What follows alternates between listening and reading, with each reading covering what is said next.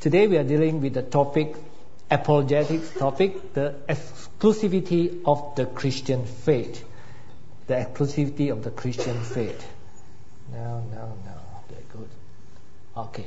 Now, before that, uh, as a teacher, I would like to not just share with you what I have here, but perhaps provide a pathway for you to continue this journey. The Veritas Forum. Veritas means truth. Now, for this moment, I'll allow you to take out your phone. All you got the high-tech phone, mobile phone. Please take it out. We're going to do something here. Take out the phone. Yeah, uh, I, I, hope you take out your phone and uh, and make sure it's a high-tech one where you can actually go on the net. I want you to go on the net. All right. All right.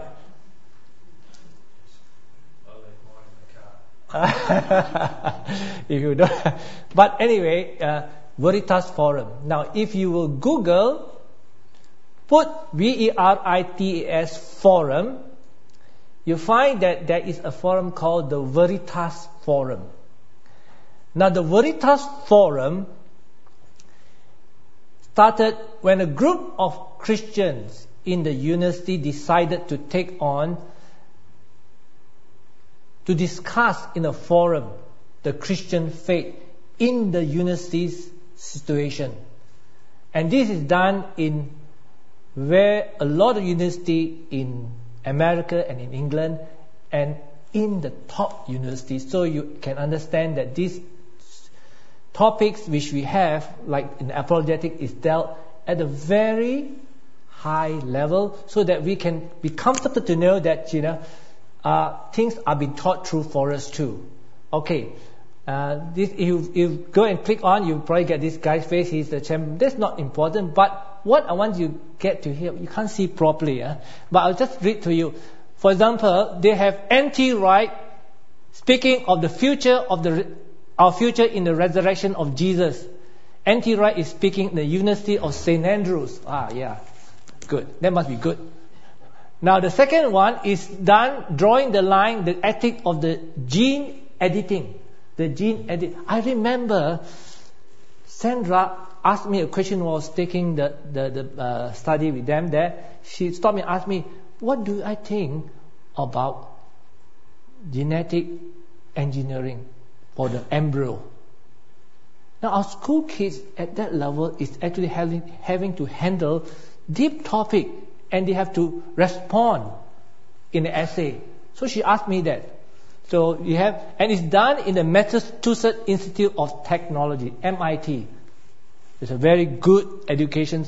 And the next one is done in Cornell University, and then we have again, can a scientist believe in miracle? Can a scientist believe in miracle? And it's done in MIT. We have Tim Keller there, and he is Tim Keller is a, a very good thinker, and he's doing something in the New York University. All right, in New York City.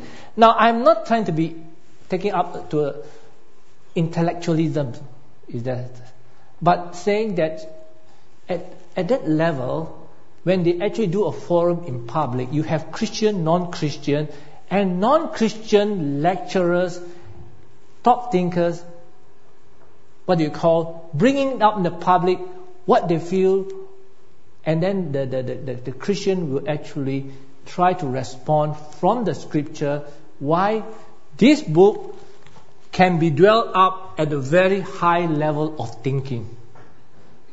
And we must assure our youth and those young people going to the university that we do not have to put our mind in the fridge. We can think things through.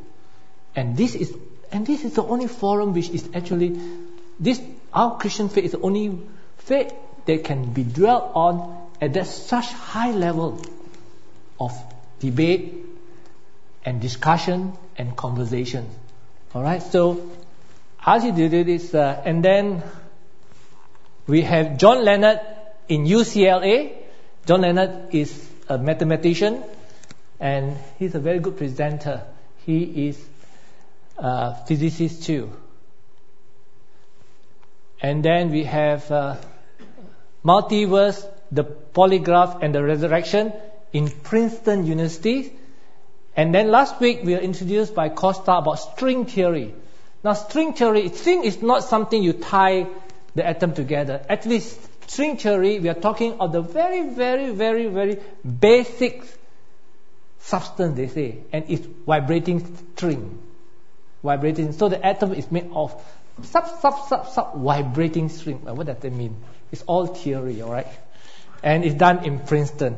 So if you have Google this and you in your uh, handphone and all that, I hope one day you just and you got nothing to do, just listen to the one. And you can get this through the YouTube as well. YouTube. So if you are finding there are so many suggestions in the internet, and you want something good and something sort of reliable to, to, to actually ponder through, go to Veritas Forum. Veritas Forum. Okay, I know that inter- we must accept that internet is our very current form of communication, getting information, and is also a place where you got a lot of rubbish too. So you must be careful. So I'm pointing you to somewhere is tested by both ends. All right. So there are a lot of topics they talk about. So this is something I leave with you before we begin the topic. So very Veritas Forum. Okay, Today we're going to talk about the exclusivity of the Christian faith. Now, how do I, how do we, what does it mean? Uh, the exclusivity of the Christian faith means that we say our worldview, when you actually talk about faith and all that, in that kind of environment, we call it worldview. My worldview is a Christian faith or Christian faith. We say that our Christian faith is exclusively true. Exclusively true. We are the only, and, and, and that takes, we are the only true worldview. Now that is a lot to say to the public, right? That's a lot. I wonder is there a politically correct way to say? Believe me, necessary to say, but there's no other political correct way to say that this is the way. All right, we'll, we'll deal with it. Now, and also we say that our worldview does not lend it to be incorporated with other worldview to come with third view and say, all right, we agree that we have and a new basket. We are having this one basket. We're not putting into another basket to complete it and say, okay, this is an acceptable mix. No. We are really exclusive. Now, there's no politically correct way to state it, but maybe through grace and gentleness. Through grace and gentleness. Now,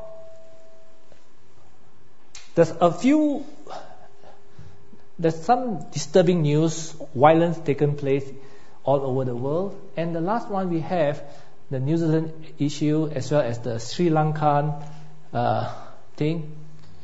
What more to me than the loss of life, which is terrible?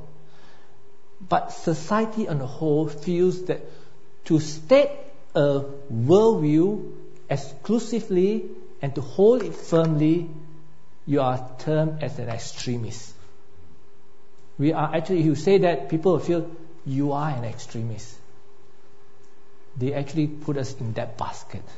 So we are actually fighting out from the bog. So I think we should actually know that must be true grace and gentleness, but not forcing anybody down the throat. But it is an uncomfortable view. It's an uncomfortable stand, but we have to have that stand because it is the truth and truth is exclusive. Alright. Now, I want to bring you to what I call the framework of thinking. How do we get to that point to, to, to explain out? Maybe it will help you. And this is my framework which I actually work out myself. And if, it help you, fine. If not, this is the framework I take, and maybe we can actually have a conversation with it. Now, there's a difference between apologetic and polemic. Apologetic is actually to explain ourselves in defense to tell people what we believe. Polemic is actually to actually go across there and say maybe you are different, but it's actually a bit more violent word actually is to state with that you are wrong. And that is actually something which is not easy, isn't it? In a very society where we, we have to be in a way tolerance, but that's a point whereby to know an apple is an apple and an orange is an orange, we must say that white and apple is not an orange. So that is polemic. Now, Islam, those two Muslims, they are very good in polemic to say other people's wrong, but not good in apologetics. And once you face them with them, the historicity of Islam or the credibility or what they say that the Quran is perfect and there's no error, they don't defend that. So they are good in telling what people are wrong about. I think that's an easy job. But they're not good in apologetic. But we as Christians can do those. We can at first defend our head to say that why we say through the scripture that this is the truth. And we have to turn and say, this is the apple, that is the orange, and there's a difference. Okay, so there is the difference.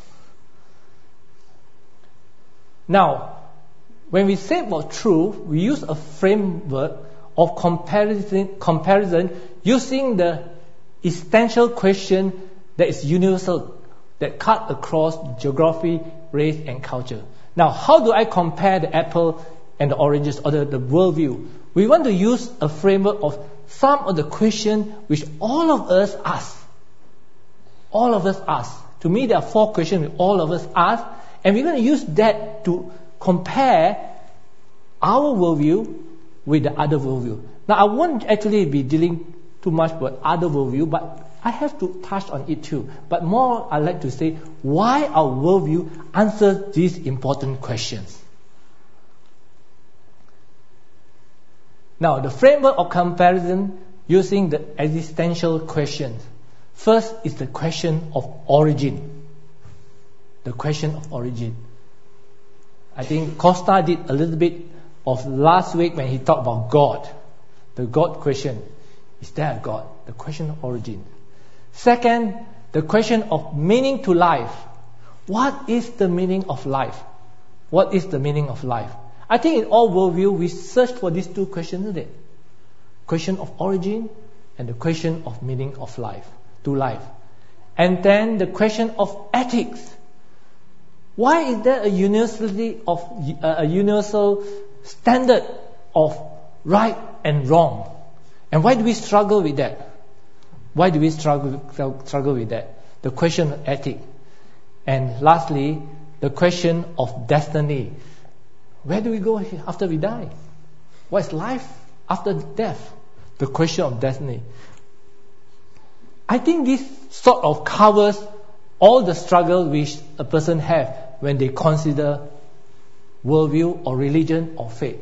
One of the question, all of the questions, I just wonder if you can suggest another one which I can consider and say, all right, what is my answer to that? But basically, I think that this four does cover everything which I can think of. Okay? Now, the framework of thinking part two is how do we actually sort of pin and say this is right and that is wrong? How do we actually do the measure?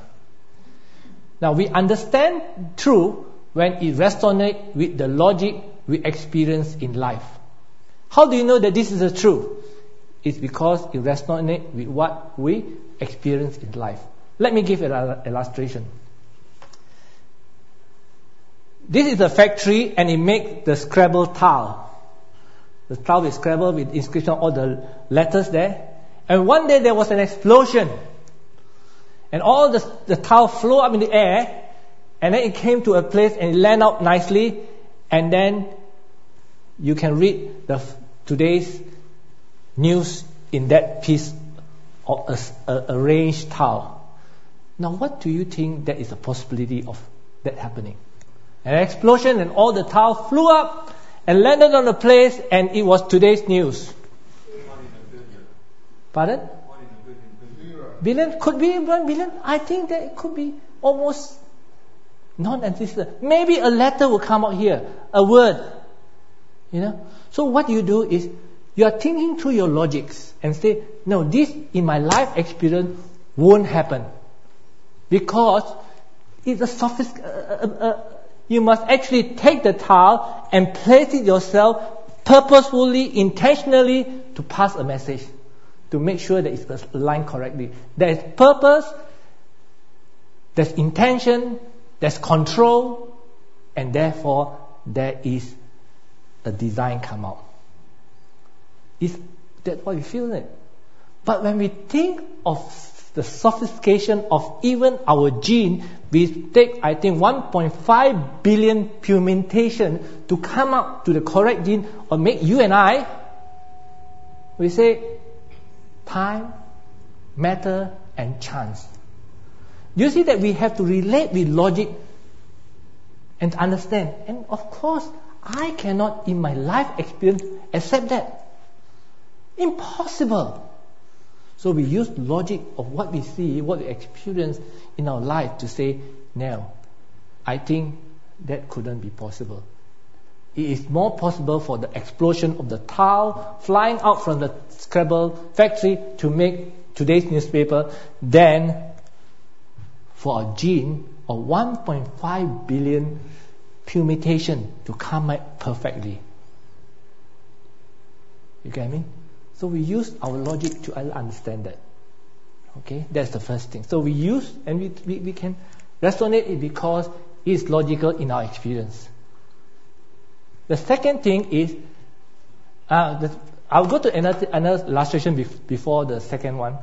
Is one more thing is, some people say that if we don't see it, then it doesn't exist.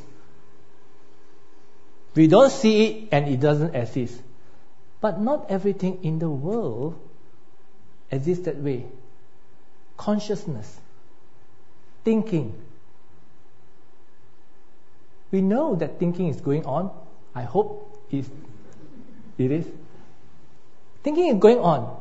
Break up the mind. Find the thinking. You can't find it. You can't find consciousness. So that is, means that in our experience, not all that we can observe are true, only true. There's more than things we can't observe. We can't observe. And therefore, when people say, Show us God, then I'll believe.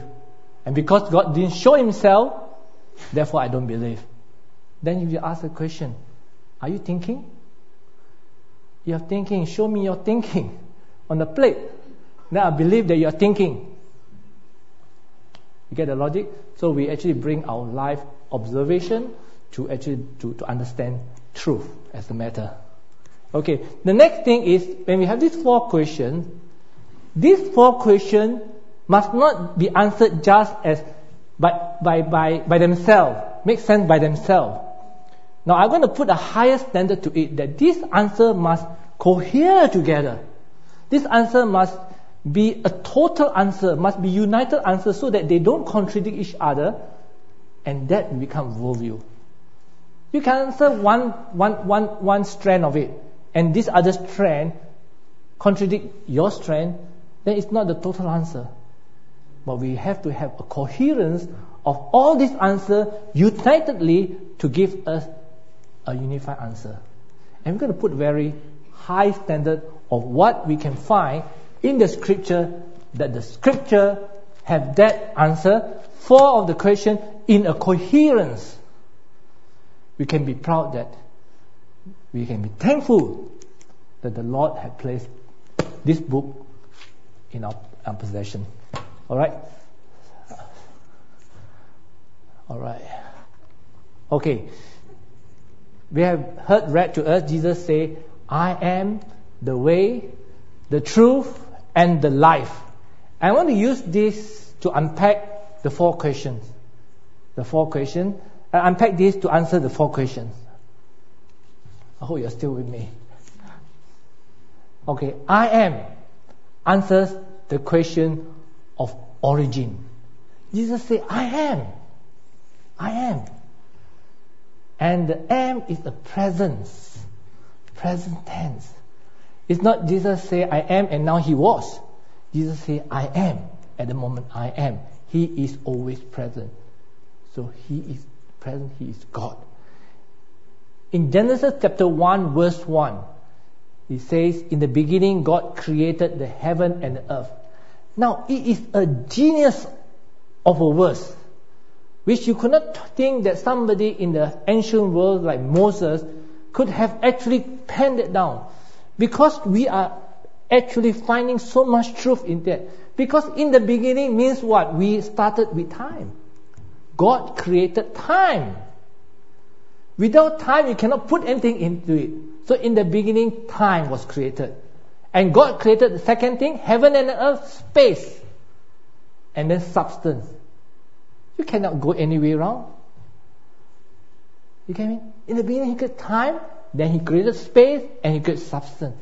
Now, I do read some of the ancient literature on, on, on, on other worldview, and the way they conquered the beginning is very fanciful, almost uh, DC Comics, Marvel magazine kind of thing. And the, the genius of just one sentence, Moses penned out in the beginning, God created heaven and earth. That is really come out with such genius. Praise the Lord. The Bible starts from the beginning and it tells us with such clear definition. And we can still hold it now. We can still hold it now. There are first, Job chapter 38, I enjoy Job. Job 38 is more of the poetic thing. I think we bypass that, but I want to go to the second is John chapter 1 verse 1. John chapter 1. The beginning was the Word, and the Word was with God, and the Word was God. Again, we have the beginning, and the beginning was the I am, the Word. Now, I struggle a bit this morning because my track of thinking take a bit of turn. When I'm thinking, when we talk about the beginning, we always talk about where is God, the substance of it. But then I'm drawn to one fact that when we look for beginning, when we struggle to want to know the beginning, is to know who we are. Who we are. We are not taking a spectatorial view and say, ha, this is how God created. But we are actually finding wanting to find who we are. And in the beginning, God says, in chapter 1 says, He said, let us create man in our own image. We find ourselves in the image of the I am, in the image of Jesus. That is our cry. You know, one illustration I can give is when a person is given to adopt from to adoption. And later on, he did not know where. He want to find his root. He want to find his root. He's not interested in which hospital he's born. But he want to know who his father and mother, in which image he is born. So when a person asks you the existential question of origin, it is not struggling the scientific thing of trying to know how God created the world. The cry, inner cry for all of us is, who am I? Where does my origin come from? And the Bible put it so clearly that we are created in the image of the I am. What what a high status. What a privilege. With much thanksgiving. So I'm taking this thought through to the next part. And when we're looking to the question of meaning of life, The meaning of life. Again, we go back to the origin. What is the meaning of life? The Bible reveals the plan of God from the beginning to the end. There is a meta narrative. The moment and the fulfillment of it can be witnessed in the historical context. What I mean to say, in this Bible, we do not have this Bible come up halfway in civilization. But this Bible actually anchors from the beginning and it tells through history how God has moved. No time, no, no, no moment of time did God ever sort of is not there. Insist. From the beginning till now, and He also predicted. So we actually have a purpose because our meaning has to be entwined with what God has for us. What God has for us. And then I think that the, the question of finding the meaning of life is because there's a loss of meaning of life. Now, this is a handphone. Now, this is seasoned chestnut. Now, to open the chestnut, I'm going to use my handphone.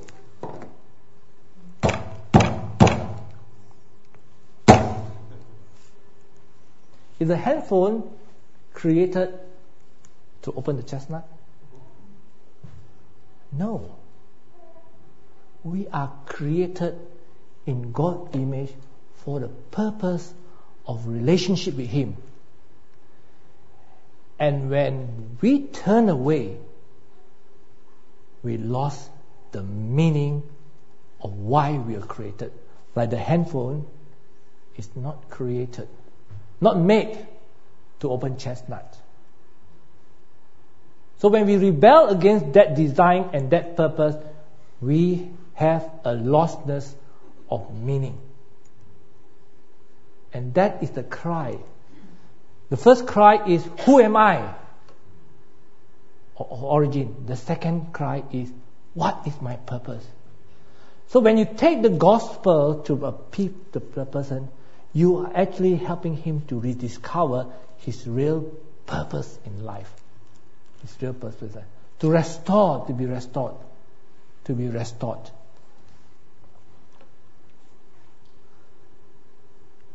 The next thing is the question of ethic, and Jesus said, I am the truth.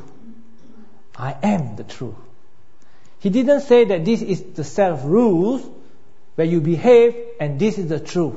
And that makes it probably easier for us. We just can tick the box and say, you know, I've done this, I've done that, and, and did it. And probably as a Pharisee, probably I can tick maybe 99% of it if I'm very pedantic.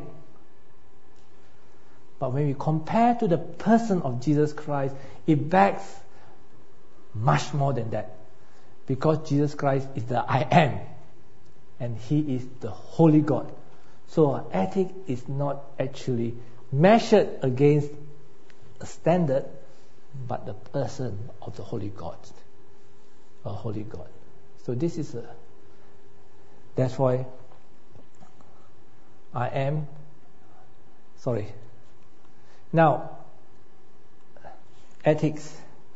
And one of the things which is dwelt in the realm of ethic is meaning to ethic is underlying love.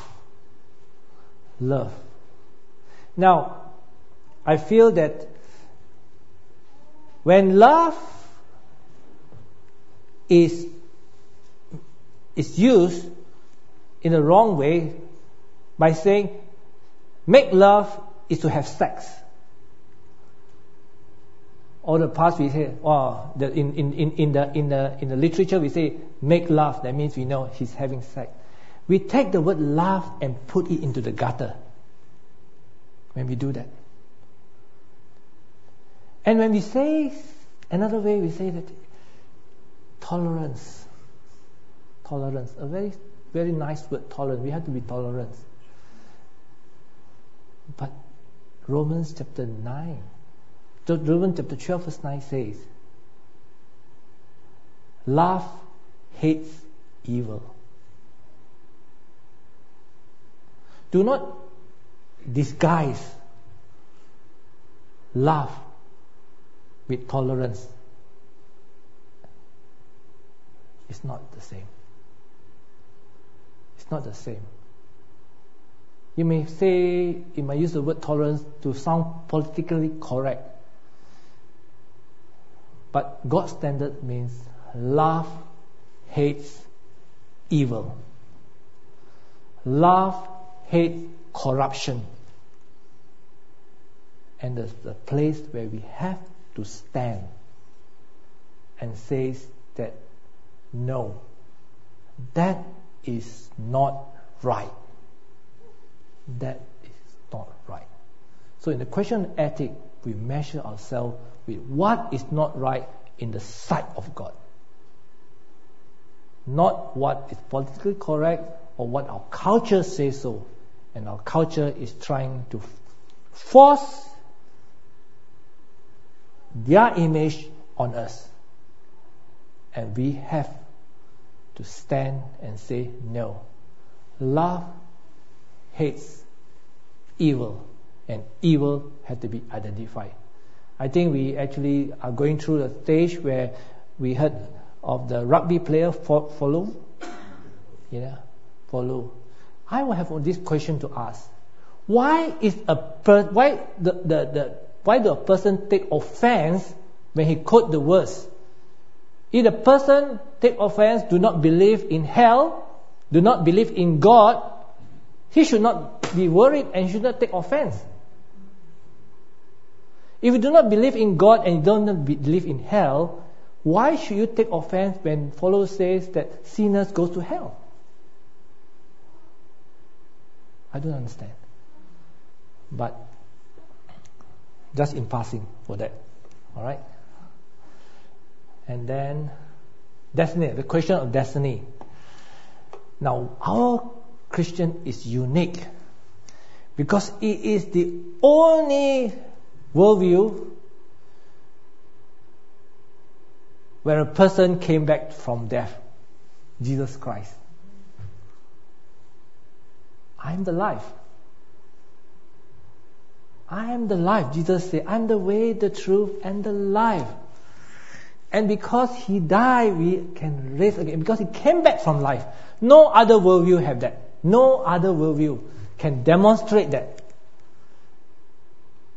And some will claim that oh, they come back in the spirit, and Jesus don't claim that. Jesus didn't claim that I come back in the spirit. He came back alive. And because of that, because he lived, I too will also live. So in the question of destiny, we have the assured fact when Jesus said, I am the way, I'm the truth, and the life.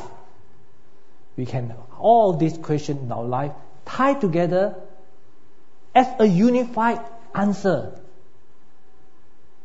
And we are having this distinctiveness, exclusivity of our Christian faith. I find all this in the scripture. Isn't God great? Isn't we be in a very privileged position? Privileged. Praise the Lord. Praise the Lord. Now, that conclude what I want to share with you.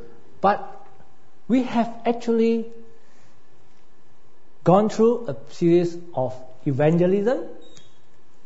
I thought I was very encouraged when we go through uh, the series of evangelism, and we have done three sessions of apologetics. And I'm sure all of us are like, yeah, maybe we can do something.